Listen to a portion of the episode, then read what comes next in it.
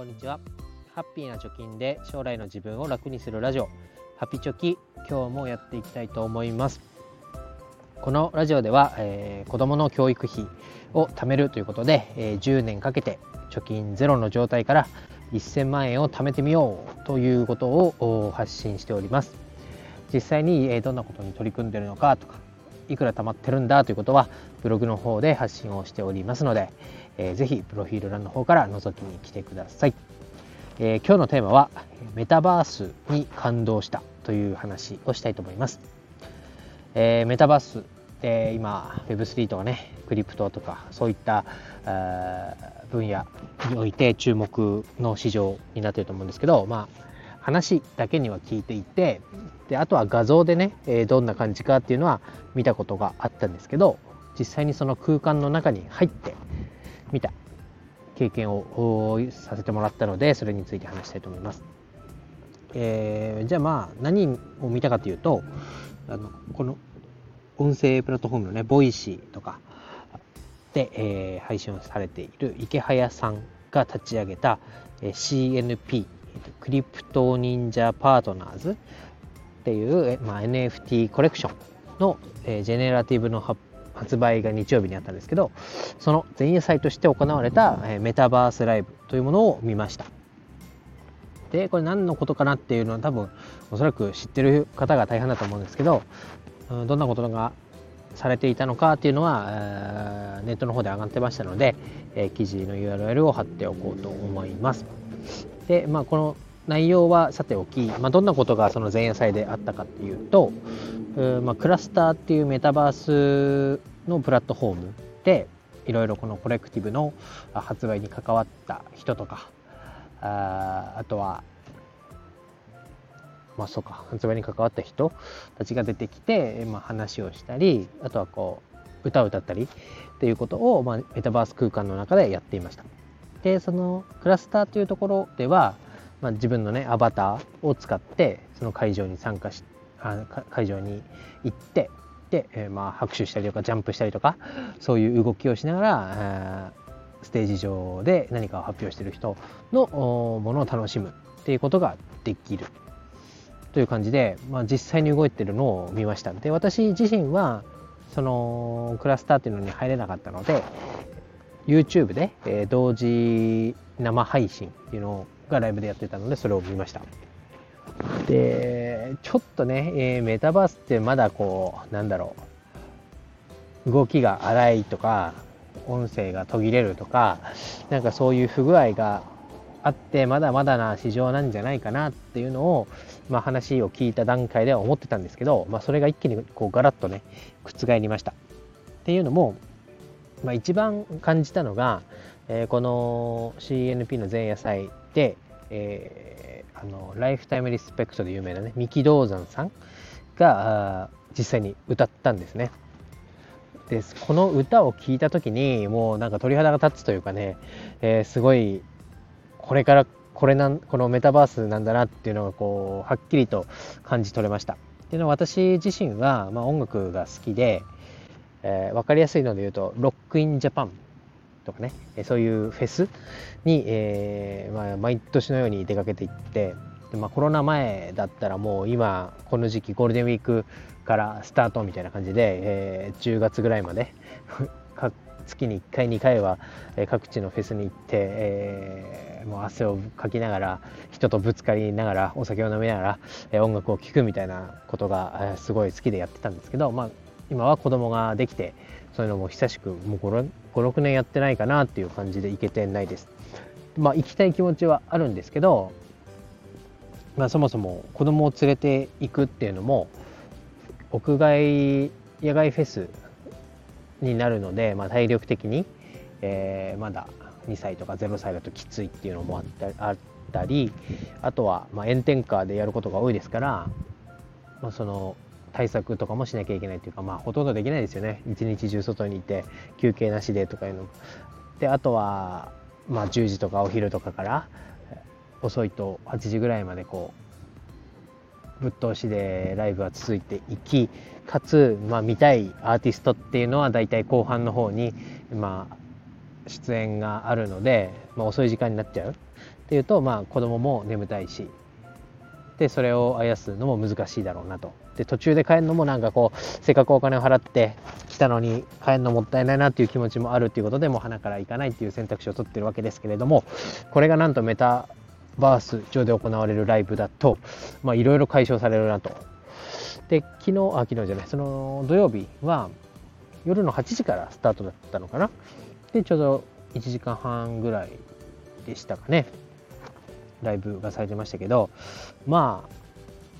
このメタバース上はお互いこうアバターでやり取りをするっていうので三木道山さん自体も本人の姿っていうのは見れなくてアバターとして登場されてたんですけど、まあ、音楽がかかったらやっぱりねプロが作る音楽でかつこっちもヘッドホンで聴いてますから、まあ、それは臨場感あって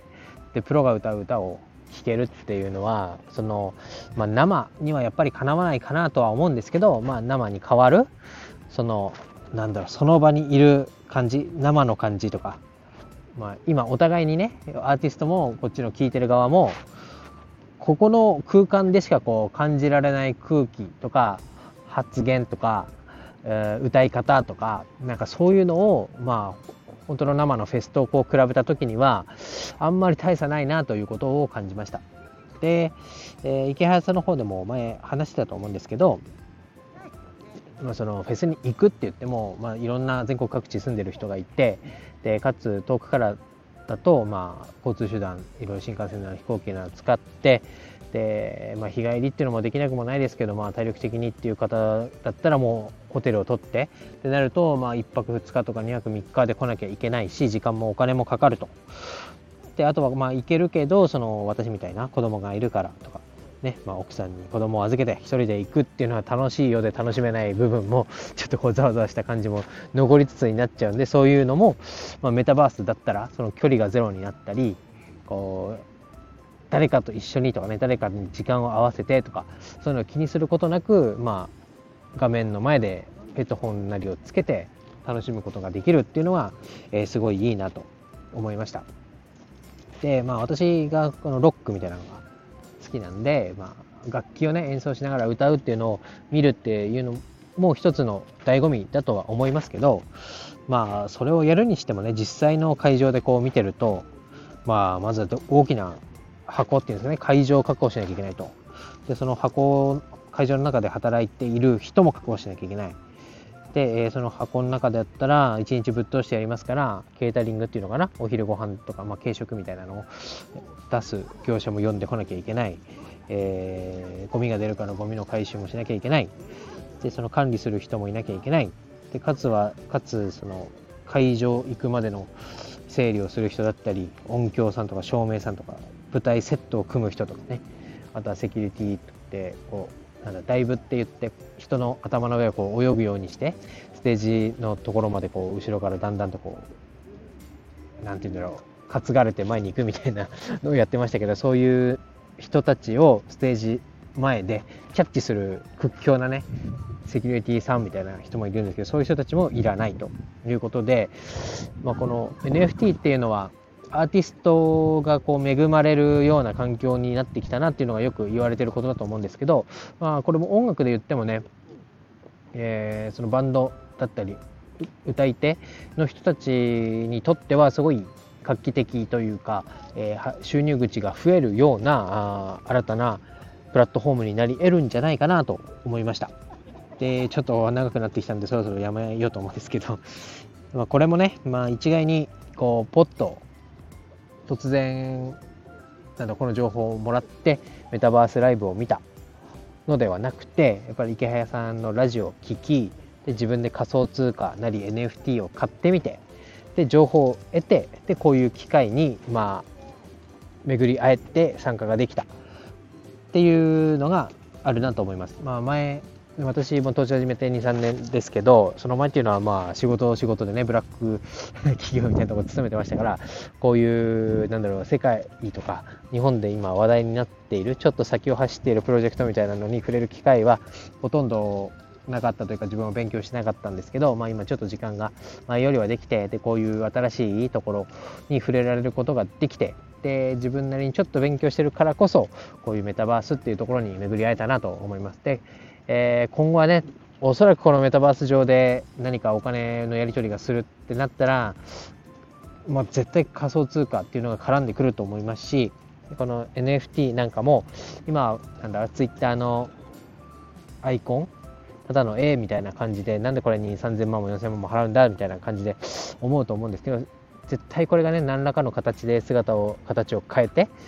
その複製ができない唯一無二のものだっていうのが証明されてるっていうのが、まあ、ブロックチェーンの技術の、まあ、最大の特徴ででこれはなんだパスポートだったり健康保険証だったりそういうのに使われてくるんじゃないかっていうのが言われてますけど、まあ、また違う形でエンタメとしても新たな使われ方とかが、え、徐々に徐々に出てくると思います、え、こういった情報に早めにキャッチできる触れられるっていうのはやっぱりこうちょっとね先を行く人を勉強してみてで学んでいく姿勢が改めてこう大事なんだなと思いました。なので、えー、まずは取っかかりとしてはまあ仮想通貨を、えー、買ったっていうことが私の中でまずなんだターニングポイントじゃないですけどこういう世界を知るきっかけとなったっていうのもありますから是非ねこの仮想通貨まだ触ってない人がいたら是非この機会にねチャレンジしてみてください。で再三言ってますけど今コインチェック松田竜兵さんかな？が CM でも出てますけどコインチェックというところで初めてコイン解説あ口座開設をすると2500円分のビットコインがもらえるっていうキャンペーンもやってますからぜひ、えー、始めてみるのはね今相場もだいぶ あの冷えやかな感じになってますから始めるなら今がすごいいいかなと。値上がりしかないんじゃないかと思うような相場状況ですからぜひ始めてみてください。今日は以上です。バイバイ。